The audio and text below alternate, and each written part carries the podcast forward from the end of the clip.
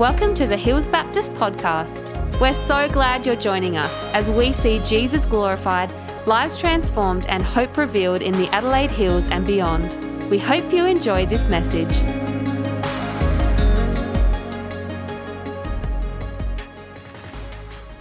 Today's Bible reading is the book of Obadiah. Don't worry, it's only one chapter. uh, Obadiah's vision. The vision of Obadiah. This is what the sovereign Lord says about Edom. We have heard a message from the Lord. An envoy was sent to the nations to say, Rise, let us go against her for battle. See, I will make you small among the nations. You will be utterly despised. The pride of your heart has deceived you, you who live in the clefts of the rocks and make your home on the heights. You who say to yourself, Who can bring me down to the ground? Though you soar like the eagle and make your nest among the stars, and from, the, from there I will bring you down, declares the Lord. If thieves came to you, if robbers in the night, oh, what a disaster awaits you. Would they not steal only as much as they wanted? If grape pickers came to you, would they not leave a few grapes? But how Esau will be ransacked, his hidden treasures pillaged. All your allies will force you to the border your friends will deceive and overpower you. Those who eat your bread will set a trap for you, but you will not detect it. In that, de- sorry, in that day, declares the Lord, will I not destroy the wise men of Edom, those of understanding in the mountains of Esau? Your warriors, Teman, will be terrified, and everyone in Esau's mountains will be cut down in the slaughter. Because of the violence against your brother Jacob, you will be covered with shame. You will be destroyed forever. On the day you stood aloof while strangers carried off his wealth and foreigners entered his gates and cast lots for Jerusalem, you were like one of them. You should not gloat over your brother in the day of his misfortune, nor rejoice over the people of Judah in the day of their destruction, nor boast so much in the day of their trouble. You should not march through the gates of my people in the day of their disaster, nor gloat over them in their calamity in the day of their disaster nor seize their wealth in the day of their disaster. You should not wait at the crossroads to cut down their fugitives, nor hand over their survivors in the day of their trouble. The day of the Lord is near for all nations. As you have done, it will be done to you. Your deeds will return upon your own head. Just as you drank on my holy hill, so all the nations will drink continually. They will drink and drink and be as if they had never been. But on Mount Zion will be deliverance, and it will be holy. And Jacob will possess his inheritance. Jacob will be a fire, and Joseph a flame. Esau will be stubble, and they will set him on fire and destroy him. There will be no survivors from Esau. The Lord has spoken. People from the Negev will occupy the mountains of Esau, and people from the foothills will possess the land of the Philistines. They will occupy the fields of Ephraim and Samaria and Benjamin will possess Gilead. This company of Israelite exiles who are in Canaan will possess the land as far as Zarephath. The exiles from Jerusalem who are in Sepharad will possess the towns of the Negev. Deliverers will go up on Mount Zion to govern the mountains of Esau, and the kingdom will be the Lord's. Thank you, Brooke. How are you all going? Good. Uh, why don't we take a quick break? Stand up, turn to the person around you, and uh, ask, "What's your favorite battle story?" Could be historical, could be from a movie,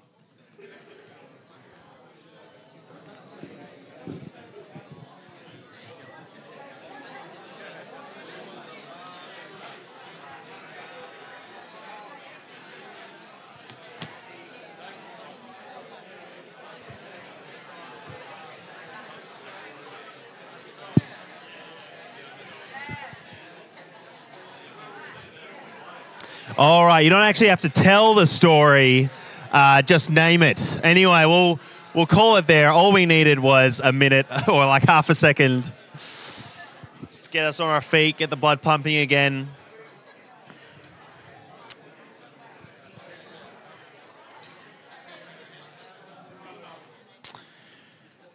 Let me tell you uh, a story or a situation. I've I learned this this just this week. Got a first image, Amaya.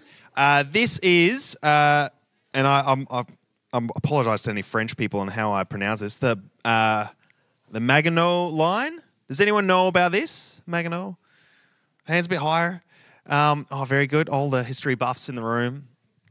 Uh, so this is this is uh, after World War One, where the French learned a lot about trench warfare. They invested a lot of money in this particular line along the French border to Germany. So that in World War II, they had the most impenetrable uh, border in the world and they invested time, invested money, uh, they invested people, so that uh, in World War II, when when Germany was uh, going to invade France. Uh, they put up this wall, they had these bunkers, and these were like state of the art Rolls Royce bunkers. They had all the latest technology, all the latest armaments and defense. They had air conditioning, which is just like amazing in in that time, and um, so like really comfy, really defensible, completely impervious to land assaults, air assaults, sea assaults. It was not really relevant because sea was nowhere near that, but it was impenetrable. Uh, Belgium to the north uh, wanted, uh, they were getting invaded by Germany. They needed help. Uh, but France at the time was like, no, no, no, we're putting all our effort into our line. And look how tough it is. Look what we've done. Look how impervious we are. There's no way Germany could invade France. But of course, what happened was Germany invaded into Belgium because they didn't have as much support from the French. Germany got a foothold there, and then from Belgium invaded France, and there was actually no battles taking place along this line. They put all this effort in, all this time and money and air conditioning. It was a waste. Their downfall in, in this scenario was their pride. Look at what they did. Look at what they had. They thought they were impervious. They thought they were invincible. They were focused on themselves. And it was their pride that was their downfall. Uh, we're starting a new series uh, called One Hit wonders.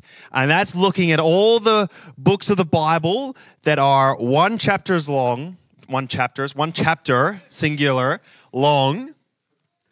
Uh, books that are often overlooked in our Bible study and, and kind of uh, diving into the Bible books that we're not as familiar with. And I don't know if you've ever heard uh, Obadiah before. I don't know if you know where it is in the Old Testament. It, t- often takes me a bit to find it. Uh, Obadiah come. It's one of the minor prophets. Uh, comes um, the minor prophets. There's Hosea, Joel, Amos, Obadiah. So if you still if you're still looking in the Bible, which is totally acceptable, because um, it is hard to find because it is so short. Uh, there it is after Amos. Um, it's a very distinctive book for a number of reasons. One, it's a minor prophet, uh, and that's not minor in the sense of insignificant or unimportant, minor in the sense that it's shorter. There's the major prophets that are a bit longer, minor prophets that are a bit shorter. All are important in Scripture. It's also quite distinctive in that uh, the, the author, Obadiah, there's very little known about him. In fact, you probably know just about as much about Obadiah as I know, because all we really know is his name, is Obadiah, which you all knew. That's all we know about Obadiah. Uh, next point. The other distinctive uh, part of this book is uh, who it's written to. Now, often in in prophetic writing in the Old Testament, uh, there are other nations that are addressed, but Obadiah is a book that's entirely addressed to the nation of Edom. It's a it's a book written by by a Jew or like kind of out of Israel, but all other books are written to Israel and different points address other nations. Obadiah is, a, is a letter entirely to the other nations. Um, uh, in verse one, when it says, "This is what the sovereign Lord says about Edom," uh, it, it all like it could also be translated, "This is what the sovereign Lord says to Edom." This is a letter to this nation of Edom. Now, who are Edom? Great question I hear from you all. Uh, Edom, if we go to that next picture, is the nation south of Israel. And uh, I don't really need a pointer, but I just really wanted to use one. And it doesn't really work on the TV, so too bad. Um, uh, it's that yellow uh, kingdom right at the bottom there, the nation of Edom. And, and Edom and Israel have a really special relationship as two nations. They're actually brother nations. Because Edom uh, traces its ancestry all the way back to Esau. And Israel traces its ancestry all the way back to Jacob. And Jacob and Esau were brothers. Jacob, in fact, was renamed Israel and had 12 sons, and, and um, that's how the nation of Israel came to be. Esau uh, became the nation of Edom. His descendants becomes the nation of Edom. And throughout the Old Testament, at various points, uh, uh, God speaks to Jacob and uh, speaks to Edom, and they're they're meant to be uh, friendly nations, a, a, nation where Israel at different points is tr- they're told to treat them as family, as your brother, although they are separate to the nation of Israel, separate to the called out people of God. And at different points, uh, this, this family relationship, extended relationship, gets really messy. When Israel are, uh, have escaped Egypt and traveling back up into the promised land, into Israel, um, the nation of Edom, they won't let them through. When uh, Babylon uh, invades Israel and tries to, yeah, well, yeah, invades Israel, exiles Israel, um, uh, Edom won't let the Israelite people escape to the south. And we hear about from Obadiah how they treat their brothers, their family. And this book, uh, Obadiah, is calling out Edom and calling out and proclaiming God's judgment on Edom. And in this first verse, it talks, we have a message from the Lord an envoy's been sent to all the nations saying, Rise up, we're going to battle. God has a battle against Edom, against the pride of Edom. Verse 2 See, I will make you small among the nations. You'll be utterly despised. Verse 3 The pride of your heart has deceived you. The book of Obadiah is all about God's judgment on pride, on the pride of Edom. Now, pride is a really complex word today. For 2,000 years, it's probably a very negative trait. Uh, but recently, uh, it's become something that's celebrated. Pride, um, if we were to define it in one way, it's a feeling of deep pleasure or satisfaction derived from one's own achievements feeling of deep pleasure and satisfaction derived from one, one's own achievements. Another um, definition is uh, the consciousness of one's own dignity, one's own value. And that's certainly a, a lot nicer way of describing pride. And certainly, this past month uh, has been Pride Month, and our society has, has been celebrating pride, saying it's a good thing and it's a good thing to uh, be conscious of our own dignity, our own value. It's a good thing to find pleasure and satisfaction from our own achievements. But where, where does that dignity and value come from? Is it dependent on us? Do we draw that from within? Where do we put our trust? Where do we rely on? Who do we depend on for our dignity for our identity, for our value.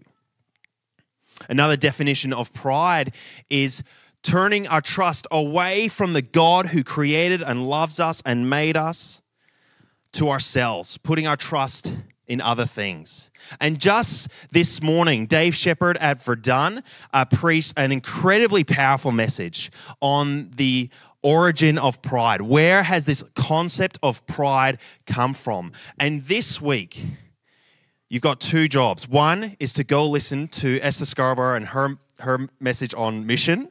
The second one is listen to this message from Dave uh, at Hills Baptist Verdun on pride, the origins of pride. We're not going to go into that, but what we're going to see from Obadiah is that pride is captivating, pride is corrupting, pride will be judged, and pride can be redeemed. If you're taking notes, that's uh, where we're heading today. Pride is captivating, pride is corrupting, pride will be judged, pride can be redeemed. So, this first point pride is captivating. Uh, the whole tone of this book is, is one of judgment, one of anger against Edom's pride. And, and there's um, points you, we can draw out from the text. We can see where is Edom putting their pride? Where are they putting their trust? Why do, are they so high and mighty and so prideful? Uh, they've been deceived. Verse 3 it says that you who live in the clefts of the rock, you who make home, uh, home on the heights, you who say to yourself, Who can bring me down to the ground? Though you soar like an eagle, make your nest among the stars. It's talking about the, the, the political and the ge- geographical situation of Edom. To the south, up mountains, they had an incredibly defensible uh, position as a nation. Uh, they had trade routes that went through them that put them in really good economic standing. Uh, they had uh, wise people. They had a, a, a army. They had all these great reasons to be proud. They had all these great things going for them that they could put their trust in and rely on. It also talks about uh, the, the, how they put their trust in friends. A little bit later, it says in verse 7 All your allies will force you to the border. Your friends will deceive and overpower you. Those who eat your bread will set a trap for you, but you will, do not, will not detect it.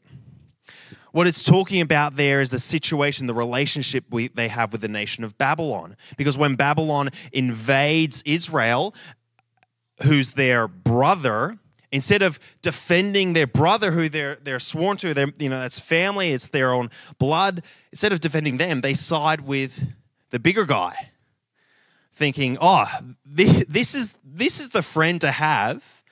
This is the, the popular table I want to sit on. And if I side with them and I'll, if I'm friends with them, that'll be so much better for me. And it's that pride of who we know hey, we, we're friends with Babylon. We're allies with Babylon. They betrayed their own brother to, to make that happen. But look at that. But of course, what happens is Babylon turns on them as well. Verse 8 mentions the, the wise men of Edom, the, the, those of understanding on the mountain of Esau.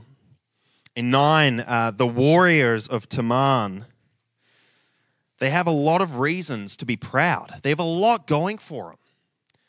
Uh, and so, in put, instead of putting their trust in God, they put their trust in themselves. They beca- take pleasure and satisfaction in their own achievements, in the identity they've created for themselves. And this pride, it, it breeds uh, independence, it breeds self sufficiency, it breeds success. One, um, uh, one voice uh, in the world of the moment. I won't say who it is, but uh, a quote out there it says, If you believe in yourself and have dedication and have pride and never quit, you're a winner. You'll be a winner. The price of victory is high, but so are the rewards. The price of victory is high, but so are the rewards if we trust ourselves, if we define from within ourselves our identity and what we want, and we go after it, we'll be successful. It'll go well for us. Is that actually true? Is the price worth the reward? Developing a sense of identity and value and pleasure and, and, and satisfaction that comes from within, it depends on me and what I think and what other people think of me and what I feel, and that's just not reliable. That's just not reliable. Even the, the, the deeper issue of pride is defining for ourselves what's right and wrong, who we should be. Defining for ourselves based on our own standards, based on our own convenience, based on our own conviction. And it's very easy to get caught up into that, even in the church.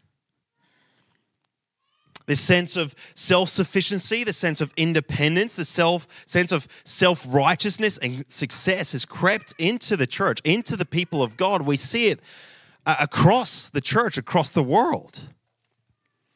This pride, this sense of, we've got this, we can do it. We don't need anyone else. We don't need God. Pride is invading the church. Pride is celebrated throughout the world, and pride is what Edom is being judged for. Pride is captivating, but pride is also corrupting. In verse 10, it, it shares like what what has this pride led Edom to do? What has it kind of changed and influenced and uh, made Edom do? It's made Edom betray their own brother, their own brother or sister nation. Verse 10 Because of the violence against your brother Jacob, you will be covered with shame. And it describes the situation on the, the day of uh, destruction on Jerusalem, uh, on, on Israel or the people of Judah. Where was Edom? What was Edom doing? What, what kind of character did Edom have? What had pride led them to be? When Judah, their brother, was in trouble, they were rejoicing over their destruction. They were marching through their gates, uh, celebrating. They were gloating about Jer- Jerusalem's trouble. They went in and seized their wealth, stole from them. they, they, and when Jerusalem tried to escape, they waited at the crossroad, verse 14, to cut down their fugitives, to cut them off, sell them into slavery to, to Babylon. Absolutely horrible, brutal people they've become because of their pride. The pride corrupted them to do terrible things to their brother nation, to Israel. And pride corrupts us. Pride leads to conflict. When, we, when, we, when we're fighting for what's right for us and what's best for us, our own, we're protecting our own identity, we're protecting our own satisfaction and pleasure, that leads to fighting and protecting what's ours. And and fighting back when any of that is challenged. Pride leads to isolation. If I if I can't let on to other people that I'm struggling about something, then I've got to face that struggle alone. I can't let anyone else know that I'm any less than what I think of myself or any less than what other people think of me. I can't let anyone know that I, I struggle with lust or I struggle with anger or I'm struggling in my health or whatever. It's our pride that keeps us from sharing that we're struggling and makes us isolated in that struggle. It's pride that leads to bitterness. As uh, as um,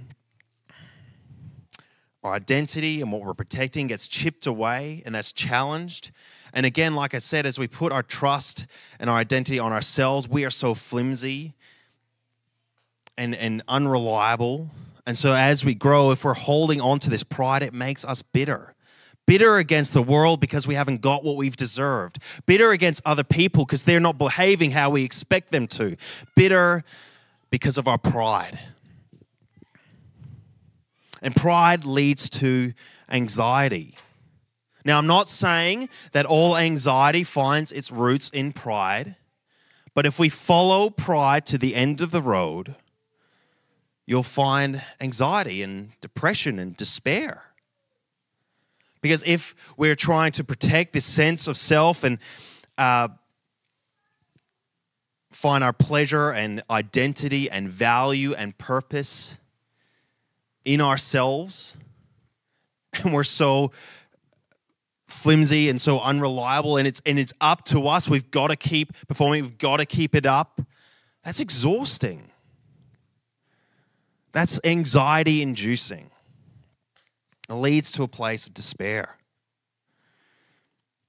Again not all anxiety has its roots in pride but you follow pride to the end of the road and you will meet anxiety depression and despair pride is captivating, pride is corrupting, and pride will be judged. Pride will be judged. Verse 15 talks of uh, the day of the Lord is near. The day of the Lord, a big theme in uh, the prophets and the prophetic writing. This day, their God will come to judge the proud and those who, who put themselves on a pedestal, those who serve themselves and raise themselves up, they will be brought low. But those who are low will be raised and honored. This day of the Lord. And it speaks, it's not just Edom, but every nation will, will be judged. It talks about this judgment or another another way to talk about it is God's wrath. It talks about this wrath as in terms of a drink that is drunk by Edom. And then uh, verse 16, just as you drank on my holy hill, so all the nations will drink continually. And they will drink and they will drink and they will drink as if they had never been. Judgment will come on those who have rejected God, those who turn to their own pride, those who've gone their own way. Now, we love to think about justice for others. We love to think about justice for the vulnerable. We love to think about justice for ourselves, where we have been wronged, that justice be done. But we don't like talk about justice against ourselves.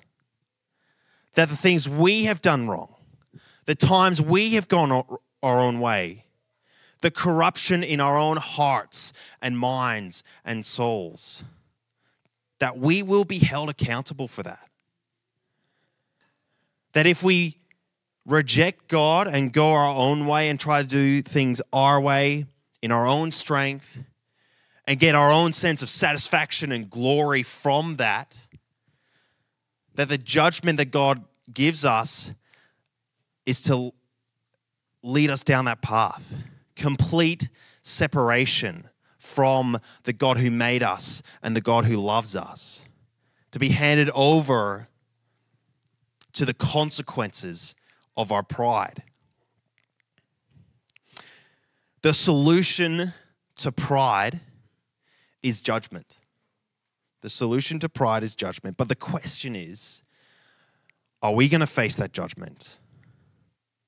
Or do we trust in the substitute who is offered for us? Pride is captivated, pride is corrupting. Pride will be judged, but pride can be redeemed. Verse 17 uh, is, is the part of this book that talks about Israel. It's still talking to Edom, but, it, but God, Obadiah, talks about Israel. It says, But on Mount Zion will be deliverance. It will be holy, and Jacob will possess his inheritance. Earlier on, uh, it speaks of uh, a judgment that will come on the mountain of Esau, but on Mount Zion, which is another term of saying in Jerusalem, on the mountain where God's people are, of God's people and place and possession, there will be deliverance. God's people will be saved. Now, we don't get this from Obadiah, but we, we know from the rest of the story of the Bible, it's not because the people of God or the Israel got it right. It's not because they figured out how not to be proud and how to live completely selfless, selfless, holy, kind, perfect lives. The people of Israel were just as bad, if not worse, than all the other nations. And I say if not worse because they had uh, the very presence of God in the temple. They had God speaking to them. They had the king of the world in amongst them, yet they still kept turning away from him, still kept putting their pride and their sense of identity and their sense of satisfaction in their own achievements, in their own doing, in their own stuff, instead of the God who's right there. Israel was just as bad as all the other nations. Yet God promised them that they would be his special people, his treasured possession that he will save them. And through Israel, all nations will be saved. It's not because they got it right, but it's because of God's love and grace that Israel are saved. The solution to pride is judgment, as I said before. But the question is do we face that judgment? Or do we trust in the substitute given for us? Because it's fascinating. This written hundreds of years before Jesus. It says, But on Mount Zion will be deliverance. On Mount Zion, which is Mount Jerusalem, the place where the, the, the day, the night before Jesus was killed, he said to his Father in heaven, Let this cup pass from me, but not my will, but your will be done. And the cup he is talking about is the cup of God's wrath, the cup that is mentioned that the nations will drink. The judgment for the world's arrogance and pride and evil. Jesus, God's own Son, sent into the world, came to drink that cup for me and for you, for the nation of Israel, for anyone who would put their trust in Him. Jesus substitutes his life to pay the penalty, to bear the debt, to, to receive that judgment on our behalf, so that we could be saved. It's not that we are saved and, and Christians are saved because we figured it out, we've got it right, we're living good lives, and because we're living such good lives, God goes, Well done, good on you, you can be saved, you can be saved, or you're not quite up to scratch. No, God sent his son to be the substitute, to do the work that we couldn't do, so that our salvation, our identity, our purpose is entirely wrapped up in the work and the person of Jesus Christ not in ourselves, not in our achievements, not in our possessions, not in our families, not in our status, not in our popularity, in Jesus. Not in our sexuality, not in our anything else you could put in in there. In Jesus, we find our identity, our purpose, our value. We can't save ourselves. We need God. And uh, salvation is not just for those who figure it out or try to live better lives, because that's just another version of pride. I'm saved because I'm doing good stuff. I've got it right. I've figured it out. I've prayed the right prayer. It's just another version of pride. We're saved because we desperately need God, and we realize that. And we come to Jesus and trust in his work for us. The opposite of pride is humility. And humility is stepping out of that position of self dependence and self sufficiency into a place of deep neediness and deep brokenness and submission to God. It's finding our worth and value and purpose and identity in what God has done, not us. So that we're fulfilled and freed by, by something and someone external to us. It's not up to us. God has defined who we are. He's made us, He's saved us. And so we don't need to fight and bicker. We don't need to become bitter because we, we know we are safe and secure in Jesus, in what He's done. Pride is a lie. It's a lie that we're told. It deceives us that we need to be self sufficient, independent, self righteousness, that we deserve this, that we know better than that person. We expect more of them. We, we are so much better than all that. And we fight and we fight and fight to get what we want, to see things our way, to, to have everyone else see how great we are. But humility is saying, God, in His love and grace, even though I'm a wretch, even though I have nothing to bring to the table, He invites me anyway and gives me everything I need. He's saved me, He's given me value, purpose, and meaning. I am a child of God and nothing else. And I don't need to be anything else because I am a child of God.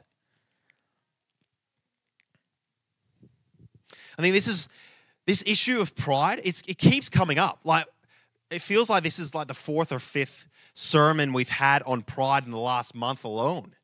It keeps coming up. And it's not by our design. We're just we're just preaching through the word. I feel God has something to say to us. I think this issue of pride is where we see the gospel in action where we see uh, as we realize our deep need of God and realize that we we don't need to keep lifting ourselves up and fighting for ourselves.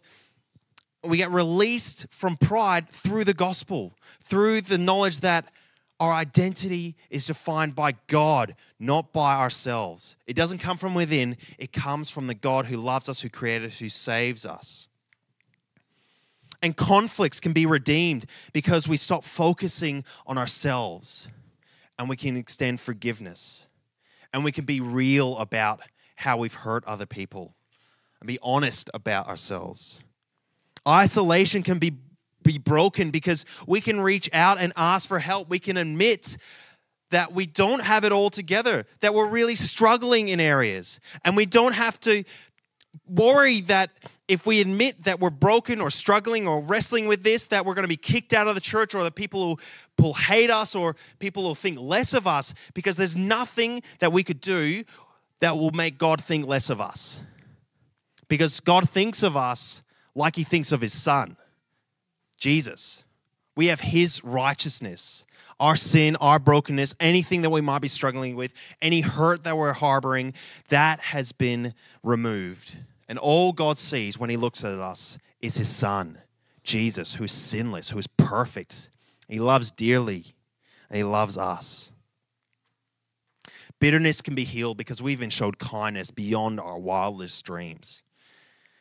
And anxiety can be calmed because our value and dignity is not up to us. We don't need to keep fighting for it and protecting it because our identity is in God. Now, this isn't an instant thing. It, when we when we believe and trust, it's not like we're fixed in a moment and our pride's completely gone, but it's a journey. It's a journey. And it's a journey that God is invited, inviting us into and, and asking us to put our trust in Him, even in dealing with our pride, which is such a journey. And I wonder if we've been coming to church for a while, we've heard the gospel, the good news about Jesus. We've heard it many times, but have we actually received it? Have we actually taken it and applied it to our own lives? That Christ gave his life for you to save you. That it's not up to you. He's done it. You don't deserve it, but He's given it to you anyway. We've heard the gospel, we've heard the good news of Jesus that deliverance will be on my, Mount Zion. But will we take that up for ourselves? Why are we still living like we're entitled to what God is offering us? Why do we keep putting ourselves before others? Why are we so proud of who we are and what we've done? Is it time to lay down our pride and to take up the cross? Submit our lives in humble obedience to the God who's given us everything.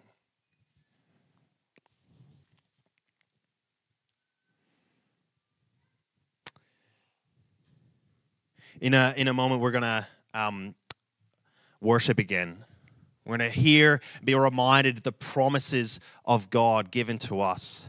We'll also sing uh, thanks to Jesus for what He's done for us. And I wonder during this time if anyone uh, needs to do some business with God wrestling with pride in our own hearts, parts of our life where we're still relying on ourselves. We're tr- still trying to find that satisfaction, that pleasure, that identity in, in, in something other than God, in our abilities, in our, in, in our effort, in, in what other people think of us, in, in how much we serve and how much we do. Is there work that needs to be done in our heart to be release of that, to lay our pride down, and to pick up the cross. That we are saved, we are loved, we're identified by God and Jesus, His work and His work alone. So during these those songs, if if that's you, uh, we'll have uh, people in the back corner ready to pray. We'll have elders um, scattered throughout the room uh, or up the front here. You can come and literally kneel down before the cross, lay down our pride before the cross, asking Jesus to come in and help us grasp it for ourselves. We know it, we know the information. Are you ready to receive the transformation that comes with, with the truth that Jesus loves you and has saved you? So let me pray, and then we'll do some business with God as we worship Him. Heavenly Father, we thank you that you are a God of love, that you are a God of grace, you are a God of mercy. And Lord, there's been some heavy stuff uh, in, in the message today, in this book that is so overlooked um, so often. But God, what a powerful message of uh, against pride. And Lord, this is an issue I know for myself and for everyone. Because we're human beings, we struggle with pride. What other people think of us, having that satisfaction in our own achievements, in our own possessions, in our own associations. And Lord, we pray that you would help us to lay that aside and to see you and rely on you and you alone. Lord, we pray that we would embrace more and more our neediness, our dependence on you. That we don't, let's this, yeah. Lord, we pray that this community would not be a community that has it all together, that everything's looking great and fine and shiny all the time, that this community will be a community where we can be real and honest about our struggles, real and honest about our hurt, real and honest about everything that might be going on in our lives. Because, Lord, we pray that we would be a community that knows our identity is in Christ that he who knew no sin beca- took on our sin so that we might have his righteousness, his right standing before God. Lord, we pray that this would be a reality for everyone in this room. And not just some information to receive and to know, But Lord, we pray for transformation. That the corruption that, that pride has brought into our lives would be healed. That you change us, transform us, and make us more and more in the likeness of your Son, Jesus. We thank you and pray this in his powerful, powerful name. Amen. Thanks for listening to the Hills Baptist podcast. If you'd like to partner with us in developing and equipping passionate disciples who love God, love people, and boldly share the gospel, you can do that at hillsbaptist.com forward slash giving. We pray this message has empowered you to live and love more like Jesus. Have an amazing day.